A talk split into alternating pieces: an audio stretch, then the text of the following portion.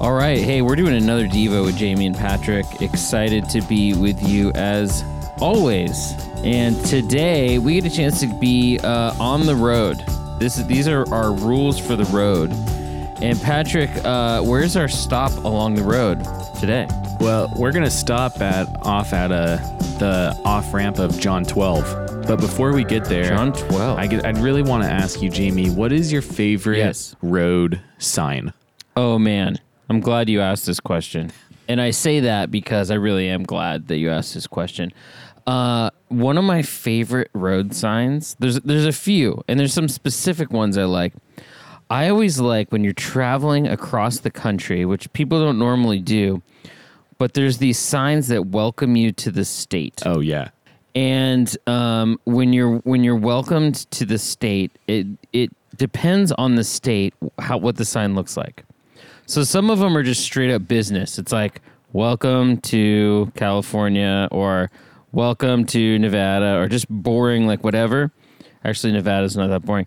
The one that I love the most is Colorado oh it oh they say welcome to colorful colorado and the road sign looks like it was homemade by some like craft person but there's many of them like they put they put a lot of them up there oh and it, it's become popular enough that people will stop on the side of the road to get a picture with the sign um, and so they've put them actually at some road stops so people can safely uh, stop along along the road, you know, like in an actual real parking lot right. um, so they can get a picture with the "Welcome to Colorful Colorado" sign.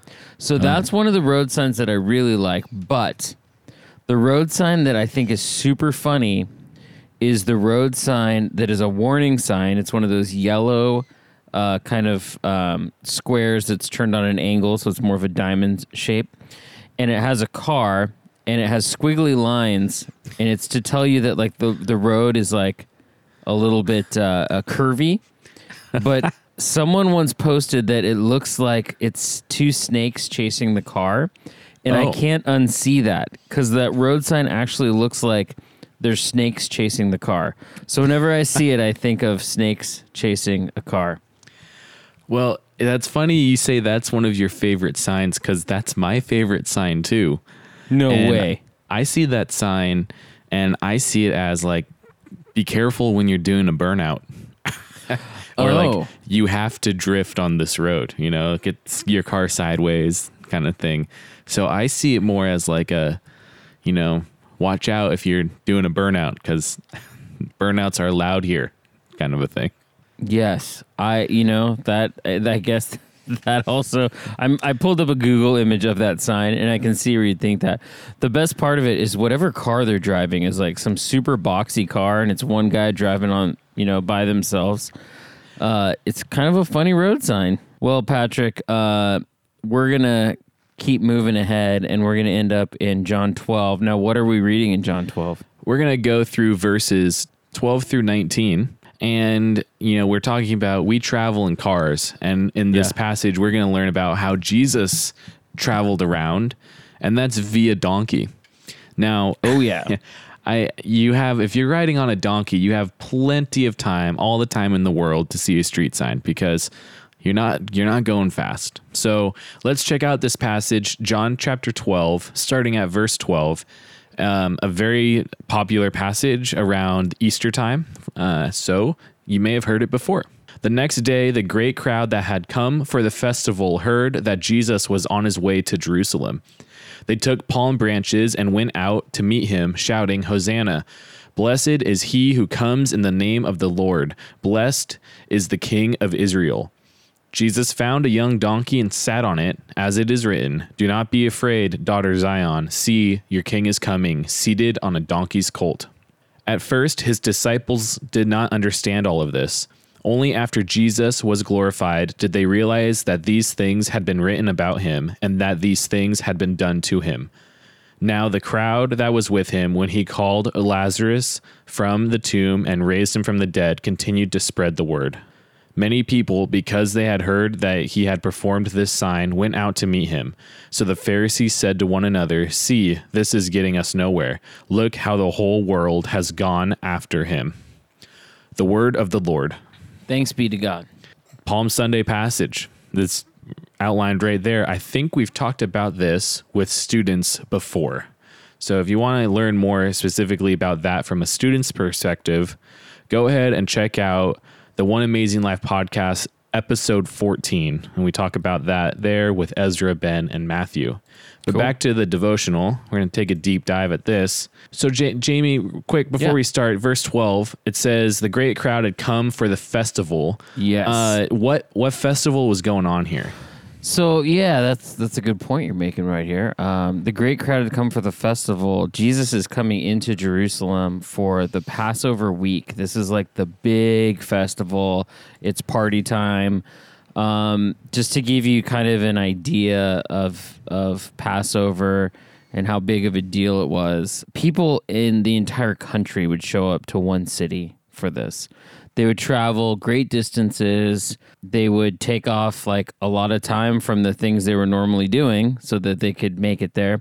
They would come as, as complete families. They would all show up. You might remember um, Jesus when he was a young boy came into Jerusalem for the Passover, and uh, and there's like a giant train of people that come into Jerusalem for that, and there isn't really even enough room in the city for people to stay, so they stay on the outskirts of town, which is what Jesus actually does too. He stays in Bethany, uh, and so we have this like crazy scene of all these people coming in for the Passover, and if you remember all the way back to the book of Exodus the Passover was when it was it was kind of the last of the plagues to Egypt. So God's people are in Egypt, they're slaves.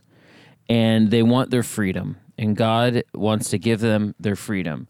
And so the last plague is the plague of the firstborn. So the firstborn son is going to be uh, be killed.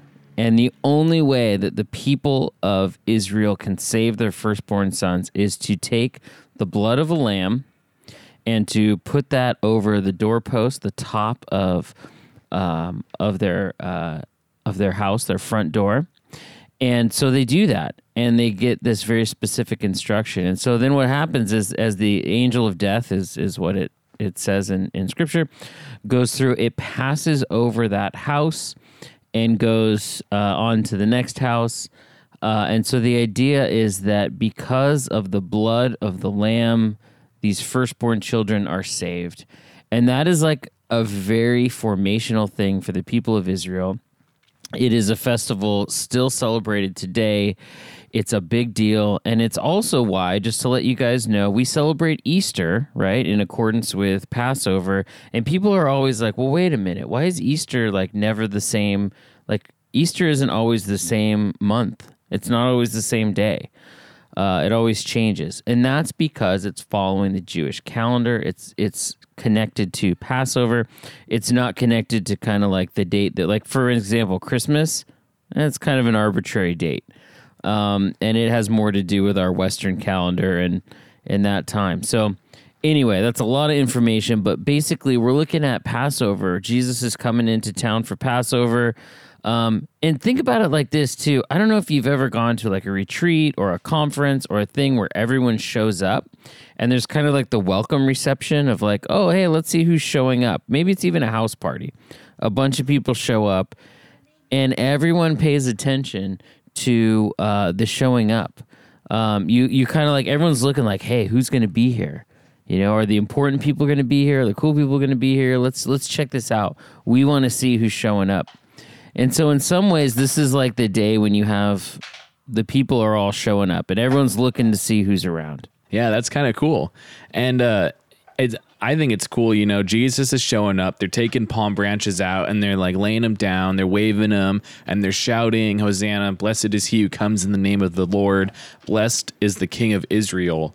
And this just reminds me of a parade. Like if this was happening Oh, yeah. today, Jesus would be riding in like on the back of a convertible or like on a big float and kind of like right. kind of waving. I mean, maybe not though because it's Jesus. Maybe he would actually still, you know, take something. He'd be driving his like his little beat up pickup truck. You know, Yeah, I'd he'd like to think a, he's uh, driving a truck. An old Dodge Colt.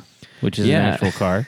He'd be driving a Dodge or Colt or a that he borrowed. VW like Rabbit, but no, the Colt is better. So Oh yeah, yeah. Yeah, he'd he'd probably be driving alone and you know just kind of cruising in, and uh, it's like a parade, and you know that's cool. Jamie, have you ever even been in a parade? Uh, I have been in a parade. Oh, cool, nice. Oh man, I'm trying to remember which one I was in. Been in so I was in many. huh? Uh, well, you know, I was in a marching band for a while, and Oh. when you're in a marching band that you know functions or even partially functions, they uh, and there's a parade, you know, like local small town parades. They they let you uh, they let you be in the parade. Um, just because you know you guys are everyone has the same uniform on and you make music and so that's great um, but the coolest parade i was ever in was i got to march through the streets of disneyland in the marching band nice. that was pretty cool. Uh, and so, as Disneyland is so professional, man, that place is like scary professional. Right. So we showed up on a bus. They they took us into like the background of Disneyland, which isn't fancy. It's like portable trailers, and um, it just doesn't look nice. And so they put us all in like, okay, this is your dressing room. And so like everyone put on their uniforms. We got our instruments. We put our cases down. And then there was like one person telling us where to go. And they're like, okay, here's where you're going to go. Here's the way you're going to march. And here's where you're going to exit. And so we said like, oh, all right, we'll do this. So we hit our formation. We did our deal. We went through. And every part of Disneyland where like every, you know, 100 feet or so, it felt like, the intercom system would come on and would announce who we were. It was like super cool. Wow. So you would hear like that Disneyland announcer voice uh, would come in and say, you know, marching band from San Diego or from San Diego High School, which is crazy. We're like, when did they record this? Like this is crazy. And then we marched through Disneyland. We played our songs, and then we marched out and we left, and we ended up being in. Um, we ended up being back in the same place we were at and we're like whoa that was that was crazy. But it was cool to watch people turn and look at us and see who we were uh, and, and try to like you know see like oh who are these people? They must be a big deal. That is super cool. yeah. Now- what about you? Have you ever been in a in a parade? Yeah, I have been in a parade. Uh, one of the parades that I was in was the first one I was ever in. I was in like fourth grade or fifth grade, and I walked in the Encinitas Holiday Parade. It's always yeah. the first weekend of December, and I carried this giant sign with a few other people that was introducing the teacher of the year for the school that I went to. Very Uh, nice. So I just walked holding the sign, kind of you know basic, but uh, yeah. So not as cool as yours though. That man, that's crazy. That's unbelievable. well the best part of it was after they're like okay you guys get to go in the park and go on rides Nice. that is super that cool. was the that was the best part so then we got to hang out in disneyland for free which that's pretty Yeah. cool But you know, unlike the your Disneyland experience, the disciples were experiencing something a little different. You know, Jesus comes in right. and the disciples, it says verse 16, they did not understand at all. They didn't understand Yeah. all of this. They didn't know what Yeah. was going on. It says only after Jesus was glorified did they realize that these things had been written about him and that these things had been done to him. Now it's important to notice that that anytime you see in the New Testament where it says as it is written, it's quoting something that was written in the past. And so Right. uh, the verse 15 is a reference to Zechariah chapter 9 verse 9 that says rejoice greatly daughter zion shout daughter jerusalem see your king comes to you and i think that the disciples knew they had read you know what was going to happen but they Yeah. it took them a little while to start to connect the dots it's like if Yes. you're if you read Yeah, the disciples they're kind of like wondering what in the world is going on. And you, you have to know too, like th- there's a lot of things going on. There's a lot of things they're thinking about. They're not just thinking about Passover. They're not just thinking about church. They're thinking about a lot of stuff. So like just to give you some context for it, they're pretty sure that people are going to try to kill Jesus. Um, we know in Bethany, where Jesus had raised, and it mentions this in here, Jesus had raised Lazarus from the dead. When you raise someone from the dead who's been in a tomb, who comes out of the tomb still wrapped up like a mummy, uh, when you when you do that, and people are there and they see that happen, uh, it's gonna it's gonna cause a stir. it's Right. not something that people just brush off as well. I guess maybe we didn't think he was dead enough or something, right? Like this is this is going to create quite a problem uh, for folks who are in power.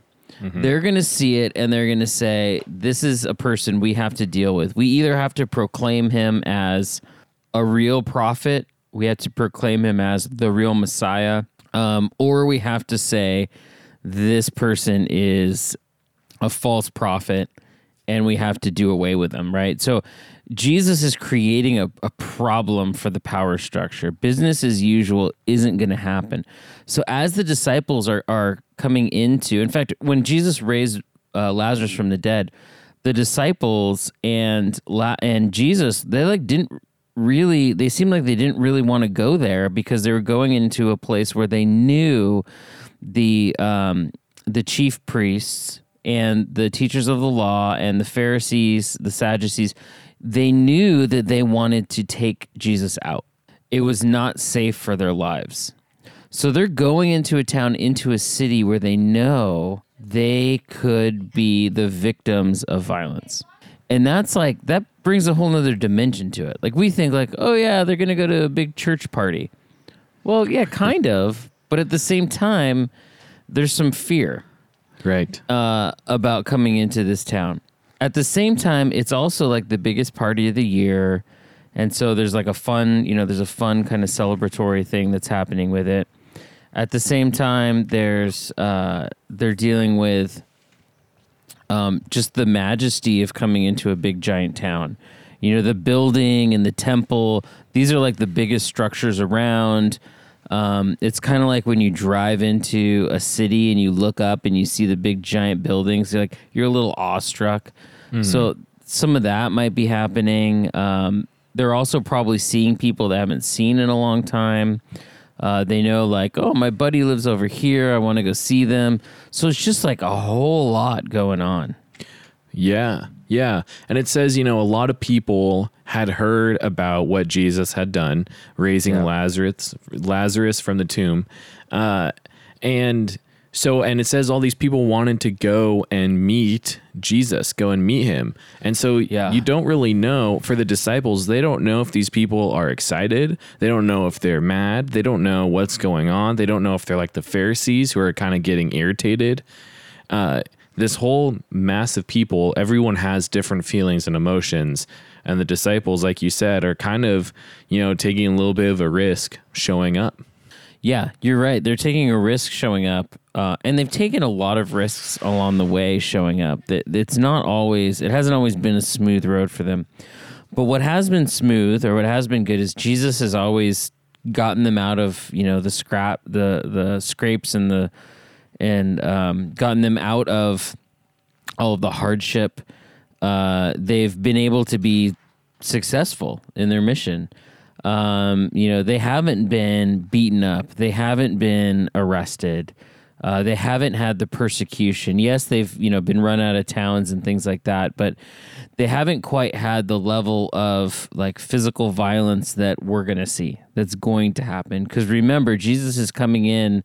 Uh, we celebrate this now in church as Palm Sunday, um, and so what's happening here is Jesus will be arrested and killed on Friday. You know, we're just Right. days away, right, from Jesus, uh, the end of Jesus' life. Yeah. But he's there. He's still in there. He's there with the disciples. And it's, and the disciples start to put all the pieces together um, Yeah. and realize what's going on. And they stick with him too. They don't, they don't retreat. It doesn't say the disciples realized what was going on and bailed, you know, ran. It says the disciples realized what, what was going on because it has been written and they, they stayed. And you know, we, we say the word the great crowd uh, in the beginning of this. And you're like, well, how many people would that great crowd be? There's one estimate that I read that that someone in early, I don't know if it's Josephus or someone in in early, uh, like the first century, writing about this time said that some of these Passover festivals were so big that they had to bring in a quarter of a million lambs um, for the Passover. Now, Whoa. one lamb. Now, here's part of the rules for this: is a lamb had to be eaten completely. I know that sounds kind of gross or whatever, but like you weren't supposed to have leftovers after a Whoa. Passover meal. So what that means is it wasn't one. It wasn't like there was one lamb for one person. In fact, it may have been that there was one lamb for four people or five people or six people. So some people would estimate that there were two million people in Jerusalem for a big festival. So when it says great crowd, it's not like a thousand people. It's like who knows, man? It could be a massive amount of people. So the great crowd, right? They take palm branches. Why palm branches? There's actually a verse in my Bible. It kind of points us to Leviticus, where it says, "On the first day, you are to take branches from luxuriant trees, from palms, willows, and other leafy trees, and rejoice before the Lord your God for seven days." Um, so this is this is kind of some Levitical law, uh, but basically, I guess the idea is you take palm fronds and like wave them around and shout and rejoice. But they do something interesting with them. They take these to shout and rejoice. It's kind of like uh, I'm trying to think of like when we go like if you've ever been a Pittsburgh Steeler fan or watched a game, they have a, a thing called the terrible towel. Have you ever seen that? Oh, is that what you like wave around? all it is is a little towel and everyone starts waving them around their heads and when they wave Yeah. them around their heads it's kind of intimidating or there's other you know things that people will take at football games just to make a bunch of noise uh, or to you know make a bunch of attention. Like the big kinda- inflatable tubes that you bang and they make a funny sound. exactly. Those big inflatable tubes that you smack together and it makes a really loud sound. So it's Yeah. kind of like that right? The palm these palm branches are, are to celebrate and to worship god and these people maybe not even knowing what they're doing they take these they kind of are riled up. They take these palm branches and all of a sudden someone's coming into town and they hear that it's this jesus guy and they're like this guy must be a prophet. And then they think maybe he's the messiah. Maybe he's the king who's supposed to come. And when the king comes he's supposed to do away with the roman oppression because rome is still in charge of these people so they're like wow we can be a mighty nation again and so as jesus is riding in they shout hosanna which means which basically is saying save us but it it also has become an ex an exclamation of praise so it's praising god uh, it's directed towards God. So save us. Blessed is he who comes in the name of the Lord. Right? And that's Psalm 118, 25 says that, and 26, the, the Hosanna part. And then blessed is the King of Israel. So now we see um, that Jesus is being called the King of Israel. This isn't the first time that that's happened in the book of John. John 149, Nathanael declares, Rabbi, you are the Son of God. You are the King of Israel. We have this crazy scene of people doing this and laying, you know, laying their coats down on the ground and like just they're they're effectively they're worshiping and they're worshiping Jesus. That's pretty crazy to think about because in only a few days, Jesus will be denied, abandoned, and killed. Yeah. But what a cool experience, you know? Yeah. Getting to see that and be there. I wish I could be, you know, just someone even on the outskirts to get to witness um, that scene. So, what's our rule for the road for this? There's a lot of different rules for the road. I think one thing that we haven't talked about is that a king coming into a town riding on a donkey versus a horse uh, is a sign of peace. And Jesus is a king, a prince of peace. Right. And so maybe the rule for the road is when you enter into a new place or a new town, uh, do so with peace. Yeah, that's a good rule. Don't go in, you know, ready to be aggressive or attack or, you know, change things up. Go in with a open mind, open heart, peacefully. Going on a on a donkey instead of a horse. There you go. Hey, donkeys, not horses. That's our rule for the road. There you go.